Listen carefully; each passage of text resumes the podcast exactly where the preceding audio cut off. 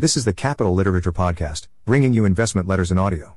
The Capital Literature Podcast is a CEBITS capital service for the investment community. This podcast is for informational and educational purposes only and should not be relied upon as a basis for investment decisions. All rights belong to the respective owners.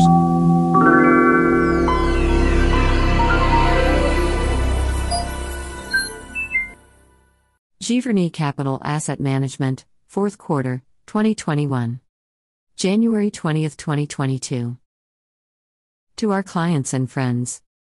For the fourth quarter of 2021, Giverny Capital Asset Management's model portfolio, which is a Poppe family account, rose 10.73%, net of fees, versus 11.03% for the Standard & Poor's 500 index. For the year, the GCAM model generated a return of 29.48% versus 28.71% for the index, net of fees. Our firm is now 21 months old and has generated annualized performance of 44.45%, net of fees, versus 44.11% for the index since inception. We had a good year. We modestly outperformed the index, which itself generated a tremendous return, and we did so despite holding a little cash throughout the year and with less exposure than the index to the largest tech stocks. Once again in 2021, a small number of giant tech stocks drove a disproportionate share of the index's return. We posted an imperfect scorecard for the year, but overall, I'm pleased with the portfolio. A year ago, I wrote to you that investors had bid stocks to elevated levels that would require exceptional earnings growth to support. In fact, corporate America delivered that earnings growth in 2021. The index rose nearly 29% for the year, but it appears that underlying corporate earnings will rise 40% or more for the year. We will know more as results are reported in coming weeks. In hindsight, the market assessed better than I did that the extraordinary level of relief pumped into consumers' bank accounts and the economy broadly in 2020 would stimulate strong earnings growth in 2021. A year ago, the consensus estimate for 2021 earnings for the S&P 500 constituents was about $175, representing just 10% growth over 2019 levels, the year before the pandemic. Today, it appears 2021 index component earnings will be closer to $205. And the estimate for 2022 is above $220, per FactSet Research. Much has been written in recent years about the historically high price to earnings multiple accorded to stocks. Because earnings grew faster than stock prices in 2021, the PE multiple has come down a bit. A year ago, the S&P multiple on 2021 earnings estimates was 22.3x. At year end, the multiple on 2022 estimates was just above 21x and after a weak stretch for stocks to start the year, the PE multiple is just over 20x. Two charts tell the story visually. The first chart shows that the S&P return in 2019 and 2020 was driven by an expanding PE multiple, with no net contribution from earnings growth because of the COVID 19 impact in 2020. But in 2021, the PE multiple contracted and earnings growth drove the return. The second chart tells the same story a different way the market is up a lot, but the PE multiple is lower than a year ago, albeit still elevated. Wall Street economists note that it takes about a year for monetary stimulus to work its way through the economy. If so, the continuing relief paid in 2021 presumably will keep the economy hot for at least the next few quarters. The market has been very wobbly in January, and the Omicron wave of coronavirus has injected uncertainty into the economic recovery and earnings forecasts, but people are working for higher wages, consumers are flush with cash, and corporate earnings are growing. An article published in the Wall Street Journal on January 10 noted that the first two rounds of stimulus payments lifted 11.7 million people out of poverty and helped Americans build up $2.7 trillion in extra savings.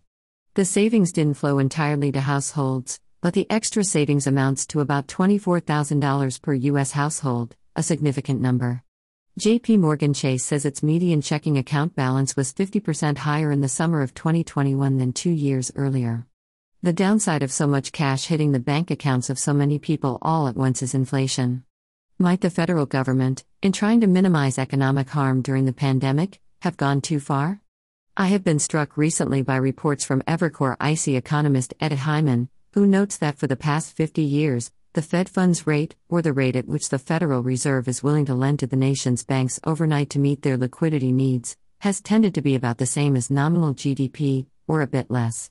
That is, if nominal GDP, which is real GDP growth plus inflation, were growing 5%, one might expect the Fed funds rate to be around 4%. So, the Fed funds rate less nominal GDP over time would be slightly negative or perhaps zero. There are two great exceptions to this equilibrium. In the early 1980s, the Federal Reserve under Chairman Paul Volcker raised interest rates enormously to choke off capital to the economy and break a long stretch of stubborn inflation. For a time, the Fed funds rate exceeded 15%, while nominal GDP growth was in low single digits, yielding a Fed funds rate minus nominal GDP rate of 10 or more. What happened next is that the economy contracted violently, inflation declined, and interest rates began a 40 year descent that powered a remarkable 40 year climb in asset prices. What may have been forgotten is that this played out slowly, not quickly.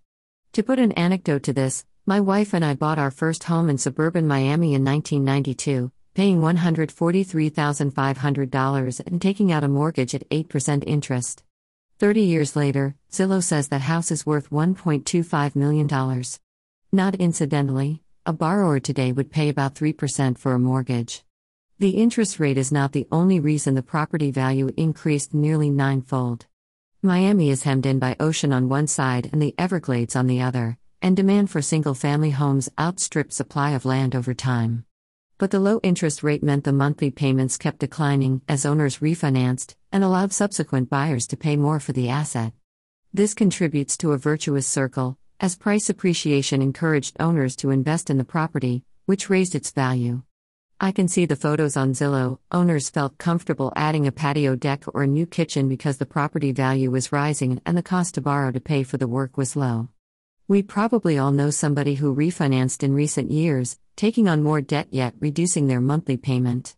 Essentially, Americans built a lot of free swimming pools in recent decades. Flash forward to today, and we run the risk of an opposite phenomenon.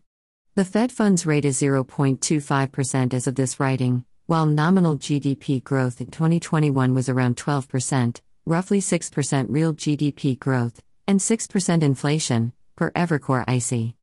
So, our equation of Fed funds rate less nominal GDP is now roughly negative 12. The exact reverse of the Volcker era. If history is a guide, this massively out of whack relationship between the cost to borrow money and nominal GDP growth suggests we may be in for a sustained period of either high inflation or, as a corrective, rising interest rates and consequently weak asset prices. If super high interest rates broke persistent inflation, does it not stand to reason that high inflation might break the era of persistently low interest rates? After 40 years of tailwinds from lower rates, an extended period of rising interest rates would feel quite painful. Forget 8%, if one had to pay 6% interest for a mortgage on a typical suburban house, it's conceivable the value of the nation's housing stock would lose a meaningful portion of its resale value. And think about the knock on effect if your home lost, say, a quarter of its market value, how likely would you be to remodel the kitchen? Or move for a job in a new city? What would happen to property taxes if home values fell? Higher asset prices lead to higher investment. And vice versa. If rates rise and asset prices tumble, there will be a correlated reduction in investment across the economy, in homes, factories, and especially speculative ventures, as the prospect of not earning a profit for years while paying a meaningful tariff for the use of capital becomes unattractive. Many smart people believe the current inflation is transitory, as it has been juiced by one time relief payments that will quickly flow through the economy. Essentially, too much money hit our collective wallet at once, and we are spending it at the same time. That will end soon enough. Then, because technological innovation tends to lower costs, the US will resume its battle against deflation. I don't know whether that is right or wrong, but it does seem possible that U.S. corporations are going to have to relocate some of their supply chains to North America as our relationship with China deteriorates. Producing goods in North America costs more than in Asia. Labor rates have been depressed for decades, now the population is aging, immigration is low, and, not trivially, the workforce is pushing back. The booming stock market allowed some workers to retire earlier than they may have planned. That $2.7 trillion of extra savings allows others to be choosier about the jobs they take. Society's attitude toward low wages is changing. Wage and cost inflation may not be transitory. Making predictions about the future is a fool's errand, planning for the future is not. CAM is up more than 90% in just seven quarters since inception. We've had a great start, but looking ahead, I expect more volatility and more modest returns. I hope I am wrong about this. As always, I try to remember that through every type of economic environment in my lifetime, the right answer has been to own great companies, hopefully ones with pricing power, and tolerate volatility. As for our portfolio, even after rising nearly 30% in 2021, I like the prospects of our underlying businesses. Here is a chart of our 5 best and 5 worst performing positions for the year. Top 5 portfolio position performers Credit Acceptance Corporation, Finance, 3.94% weight. 98.67% return. 3.01% impact. Arista Networks Incorporated, Electronic Technology, 4.82% weight. 97.89% return. 3.88% impact. Alphabet Incorporated Aggregate ANC, Technology Services, 9.00% weight. 65.30% return. 5.35% impact. Charles Schwab Corporation, Finance, 5.35% weight. 60.21% return. 2.86% impact. Eurofins Scientific, Health Services, 3.68% weight. 51.48% return. 1.79% impact. Total, 26.8% weight. 16.9% impact. Bottom 5 portfolio position performers. Autohome Incorporated sponsored ADR, Technology Services, 1.47% weight. 64.57% return. Minus 1.75% impact. A 2 milk total, consumer, 0.49% weight. 41.72% return. Minus 0.99% impact. M&T Bank Corporation, Finance, 0.25% weight. Minus 2.78% return. Minus 0.05% impact. Cash, cash, 4.88% weight. 0.04% return. 0.00% impact. C. Finance, 2.67% weight. 1.56% return. 0.03% impact. Total 9.8% weight. Minus 2.8% impact. Note Position weight is the average weight during the year. Stocks owned for part of a year will have an average weight that does not reflect their size during the ownership period. The good news is that several of our larger positions at the start of 2021 enjoyed stellar performance. That would include the five stocks on the chart, plus CarMax, plus 38%, and Constellation Software, plus 43%, which were among our top five holdings to start 2021. Our two worst performers, a 2 Milk and Autohome, were among our smaller positions at the start of 2021. We exited both during 2021 at significant losses. Other outright sales during the year were Jacobs Engineering and TJX companies. Jacobs and TJX are both fine businesses and generated good returns for us, but we saw better opportunity elsewhere. In addition to those four exits, we did a bit more trimming of positions than should be normal for us. This freed up some capital to make new investments, which I'll discuss below, but also left me with mixed feelings. At various points, we pruned Alphabet, CarMax, Arista Networks, Credit Acceptance, Eurofins, and JP Morgan. Of those, we reduced JP Morgan to make room for M&T Bank, but the others were strictly based on valuation. I don't believe in arguing with Mr. Market on a regular basis. That is, it is not productive to think I can estimate value with precision, and then trade stocks based on my assessments. Portfolio management is not a work of art that gets better with endless sculpting. If one of our stocks rises spectacularly, the right answer generally is not to argue with the market but to listen to it. Mr. Market is trying to tell us something, you got this one right. Learning how to take a compliment is a skill in and of itself, and especially so when one of our companies turns out to be even more valuable than we thought. The reverse is also true. If the market hates something you own and bids it down, remember that this is the collective judgment of thousands of smart people. Are they wrong, or are you? Against that backdrop, it's fair to say we had a few stocks rise so much in 2021 that I felt compelled to take some profit while maintaining significant exposure. I sold a bit of our holding in Arista Networks at a split adjusted $133 after a remarkable rise during the year. Arista is now our fourth largest position. I trimmed our holding in Credit Acceptance Corporation, the subprime auto lender, which was up nearly 100% last year. CAC remains one of the most underappreciated companies we own, even after that huge run up, it trades for 12x expected 2021 earnings per share and, for good measure, will earn about 46% on equity this year. Like Arista, it enjoyed a spike upward after a great earnings report in the fall, prompting us to take some profits when the stock rose above $660. For those who aren't familiar with it, Credit Acceptance is a lender of last resort for car buyers. A person with a default or 3 on his credit report may not be able to get a loan from a traditional source. But that person may also need a car to get to work. And holding down a job is the only way the person can improve his credit worthiness.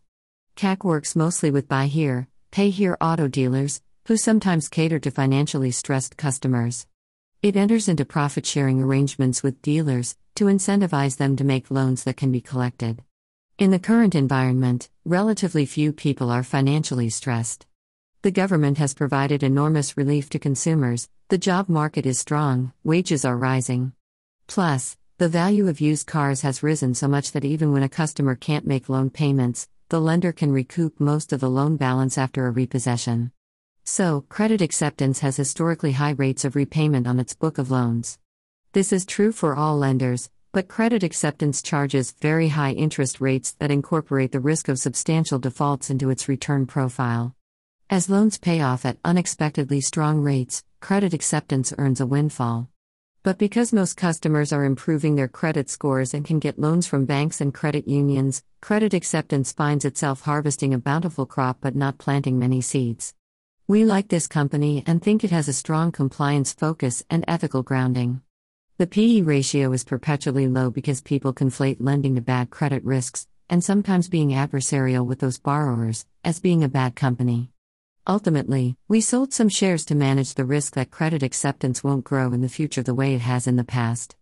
I sold some of our JP Morgan Chase in the fourth quarter, redeploying the proceeds and a bit of available cash into M&T Bank. JP Morgan is the nation's best giant bank and I am optimistic about its future. CAM still owns some. But M&T has a multi-decade record of excellent results, a strong balance sheet and conservative loan loss reserves. Importantly, it is extremely sensitive to rising interest rates. We ended the year with roughly a 7% weighting to US banks in 3 holdings: First Republic Bank, JP Morgan and M&T.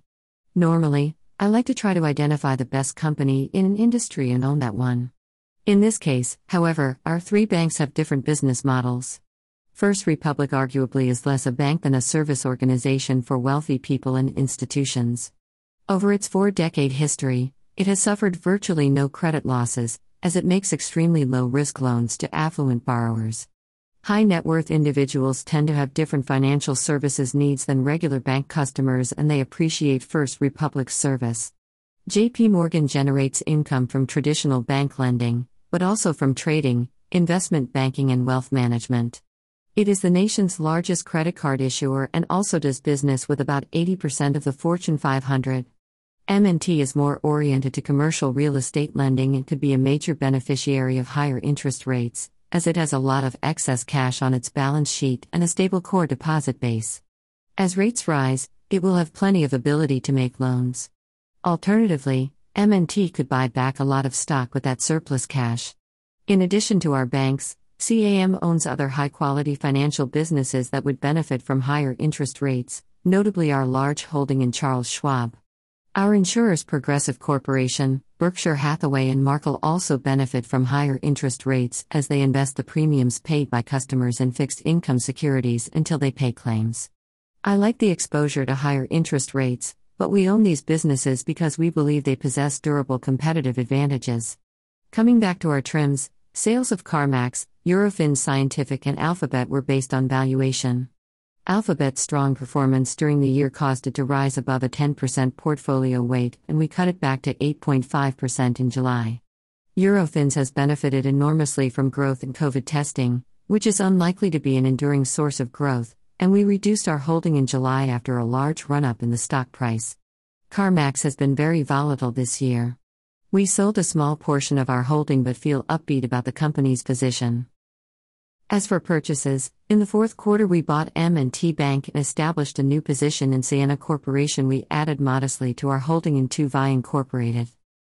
We talked about II-VI, pronounced 26, in our third quarter letter and will repeat that we continue to believe this optical components manufacturer is well positioned in a variety of growing markets, including network communications, electric vehicles, industrial automation, and defense. II-VI's share price plunged after it emerged as the high bidder for the laser technology company Coherent last summer. We bought II-VI after the plunge, and in our first months of ownership, the stock has performed well. The logic behind our purchase of Ciena is similar to II-VI. Whereas a large chunk of II-VI's business is in network communications, Ciena is entirely oriented to the sector. It makes optical equipment that transports voice and data on internet and telecom networks. Ciena has been a technological leader for a long time, but for many years the industry itself was challenging. First, domestically Ciena relied heavily on two customers, Verizon and AT&T. The customers had negotiating power and drove hard bargains. Second, Ciena competed globally against Huawei, the Chinese state-owned telecom components manufacturer. Huawei might be described as caring more about market share than profit, and it was hard for Ciena to make money competing against it. Huawei today has been banned from supplying new 5G infrastructure in North America, Western Europe, and India, based on allegations that it shares customer information with the Chinese government. Plus, the explosive growth in cloud computing data centers has customers like Microsoft, Facebook, and Google spending billions of dollars a year on their communications infrastructure. Bottom line the customer base has expanded at the same time the largest competitor has receded. As a result, Ciena has become a better business. In recent years, it has begun generating significant earnings and free cash flow, and Wall Street analysts think Ciena can grow earnings per share at mid teens rates over the next three years, or about 50% overall. We paid $57 for our shares, or roughly 19x 2021 earnings. I want to highlight a small shift in the portfolio. At year end, Ciena had an $11 billion market cap and II-VI an $8 billion market cap. A third new purchase, M&T Bank, was valued at $20 billion. The stock we sold to buy it, JP Morgan, has roughly a $500 billion equity valuation. It is simplistic but true that it's easier to grow a $10 billion market cap to $30 billion than to grow a $30 billion market to $90 billion. We're delighted to increase our exposure to mid cap stocks, especially while gaining exposure to the growing network communications sector. That said, since inception, our largest position has been Alphabet. After a huge run in 2021, Alphabet's market cap approaches $2 trillion. The core search business is a product most of us cannot do without and is well appreciated by the market. If there is a knock on Alphabet, it would be over capital allocation. The company spends $25 billion annually on research and development, some of it in far-flung areas. R&D is not quite a black box, but it's hard for investors to know how wisely Alphabet spends this budget. However, quite a few of Alphabet's investments have turned out brilliantly for shareholders, YouTube, DoubleClick, and Android, to name three. Its Waymo division, which is developing self driving cars, likely is worth tens of billions of dollars. We think Alphabet is at the forefront of research on machine learning and artificial intelligence. In November, a friend sent us two days of wire service items on Alphabet. It looked like this November 3rd. Google aggressively pursuing major contract with Pentagon, New York Times says. Alphabet's Google is aggressively pursuing a major contract with the U.S. Department of Defense to provide its technology to the U.S. military. Google's plan to receive a potentially lucrative contract, known as the Joint Warfighting Cloud Capability, could cause problems from its outspoken workforce. Waymo to bring autonomous cars to New York City. Alphabet's Waymo said that it is bringing Waymo Driver to New York City for mapping and testing purposes. Pegasystems announces collaboration with Google Cloud. Pegasystems, PEGA, announced a collaboration with Google Cloud that will help improve experiences in Healthcare with better data insights and personalization, organizations will be better positioned to deliver optimal care and health outcomes to millions of people by combining Google Cloud's comprehensive data platform with Pega's personalized recommendations. November 4th. Alphabet has new drug discovery company, Stat News reports. Alphabet is plunging into the drug discovery business, Stat News Kate Palmer reports. Over the last year, the Google parent company has made a large and unlikely splash in the world of biology, with DeepMind, its AI research outfit, wowing structural biologists by cracking the long standing problem of predicting protein structure with its deep learning model, AlphaFold 2. CME Group signs 10 year partnership with Google Cloud for derivatives market. CME Group, CME, and Google Cloud announced a 10 year strategic partnership to accelerate CME Group's move to the cloud. CME Group will migrate its technology infrastructure to Google Cloud beginning next year. Five headlines from just two days in November suggest this is an incredibly ambitious company. Despite its size, Alphabet is not very expensive. The company's market cap was $1.9 trillion at year end, but free cash flow for 2022 is estimated at $80 billion, per FactSet Research. That's a 4% free cash flow yield. And the free cash comes after the previously mentioned investment of $25 billion in R&D and another $25 billion or so in capital spending, which is investment in physical plant that also supports growth. There also is $135 billion of net cash on the balance sheet. Essentially, the shareholder owns an extraordinarily profitable business with the means to spend at high levels to drive future growth. It is reasonably clear that across artificial intelligence, autonomous driving, cybersecurity, and even biotechnology, Alphabet has enviable positions. We don't regret trimming Alphabet as it rose above a 10% portfolio weight, but maybe in three years we will. As for the rest of our top 10 holdings, CarMax finished 2021 as our second largest holding and it simply plows ahead, turning in good results even though much of the market seems skeptical of its model. CarMax continues to take market share profitably in the massive used car market. It seems to have disappointed some investors by not generating even more profit in recent months, as used car prices soared. But CarMax has always been very clear that it will maintain its markups on cars at about $2,100 per vehicle, even as retail prices ebb and flow. That practice provides customers with a fair deal and shareholders with a good return. CarMax shares rose 38% in 2021 but have been quite weak to start 2022. Arista Networks finished the year as our number 3 position, thanks to a near doubling of the stock price. Arista makes switches and routers used by hyperscale data center operators, Microsoft and Facebook are its two largest customers. Increasingly, it is also a preferred solution for corporate communications networks. Arista sells hardware with an easy to use software operating system, which allows customers to manage their networks as they grow. This sounds straightforward, but most of Arista's competition strictly sells hardware.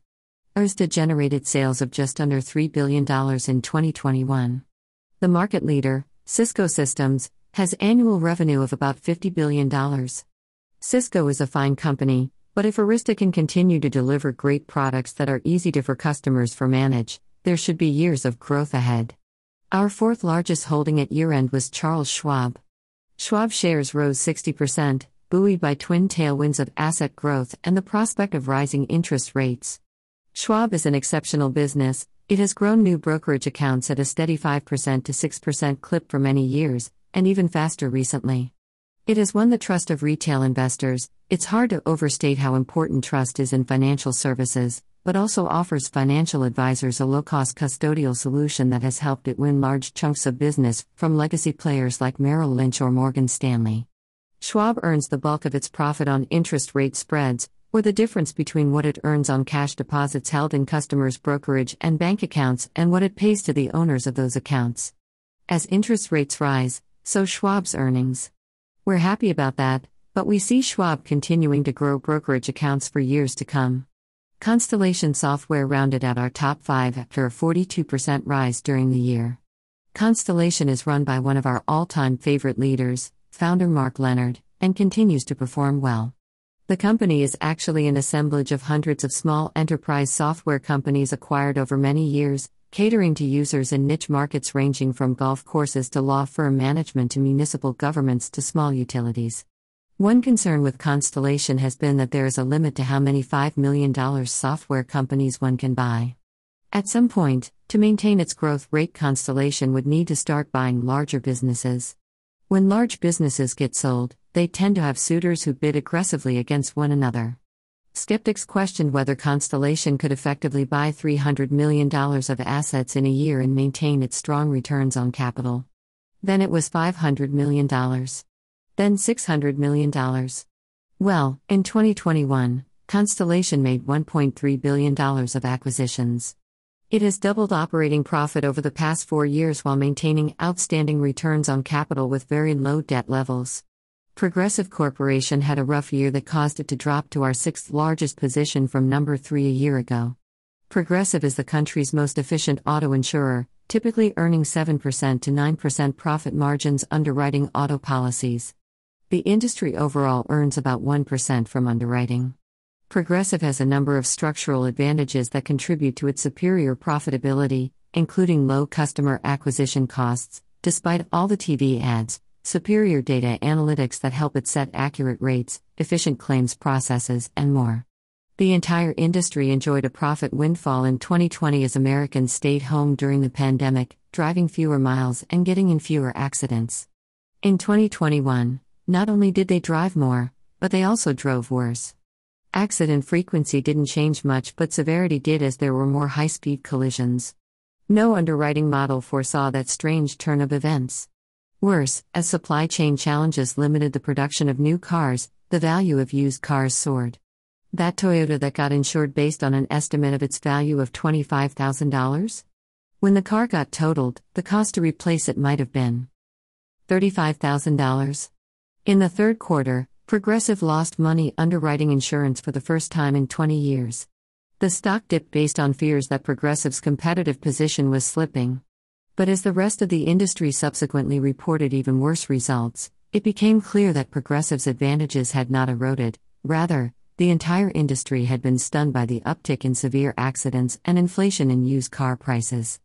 As I write this, it's clear the industry will push through rate increases in 2022. When rates rise, consumers tend to shop more. Historically, when they shop more, Progressive grows faster because of its ability to match the best rates to the right risks. We remain convinced Progressive will be a much larger company in five years than it is today.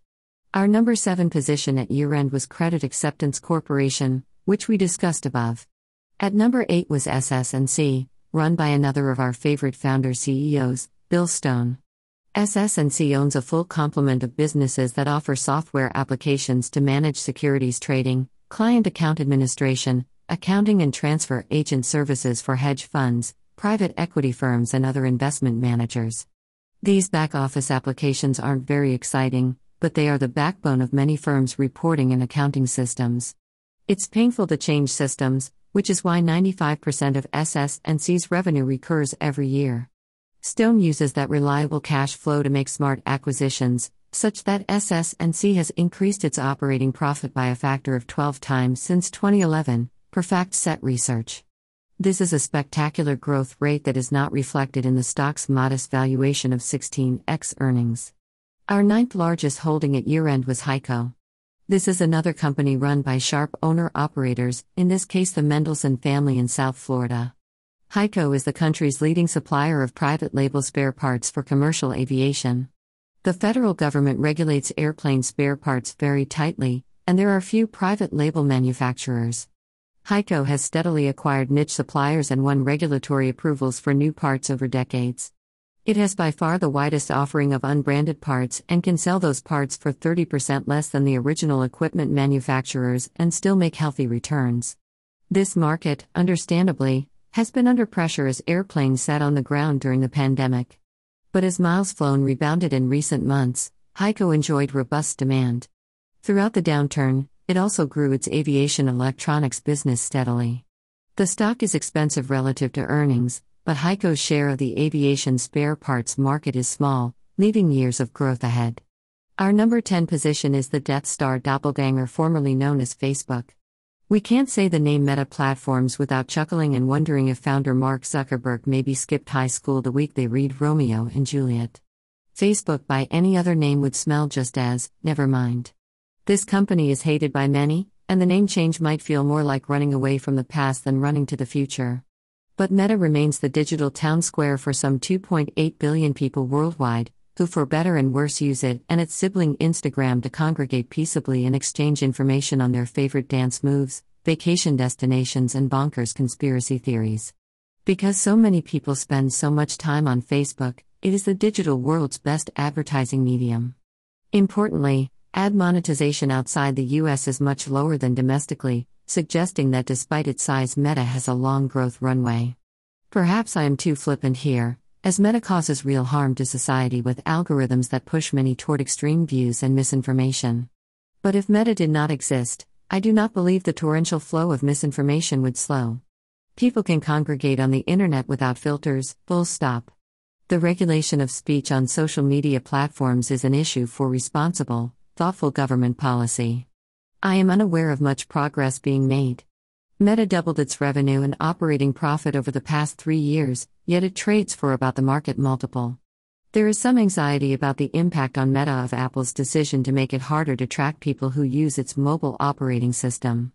I suspect these changes will result in Meta and Alphabet getting stronger over time, as they will have the machine learning capabilities to track consumers in alternate ways and deliver targeted advertising, while competitors won't. Since I spent time discussing the potential for higher interest rates to impact asset prices, let me repeat that our aim at CAM is to outperform the broader index and sleep well at night by owning a focused portfolio of businesses with durable competitive advantages, responsible levels of debt, and great management teams. If our prosperity relies on my ability to predict the future, we're in trouble.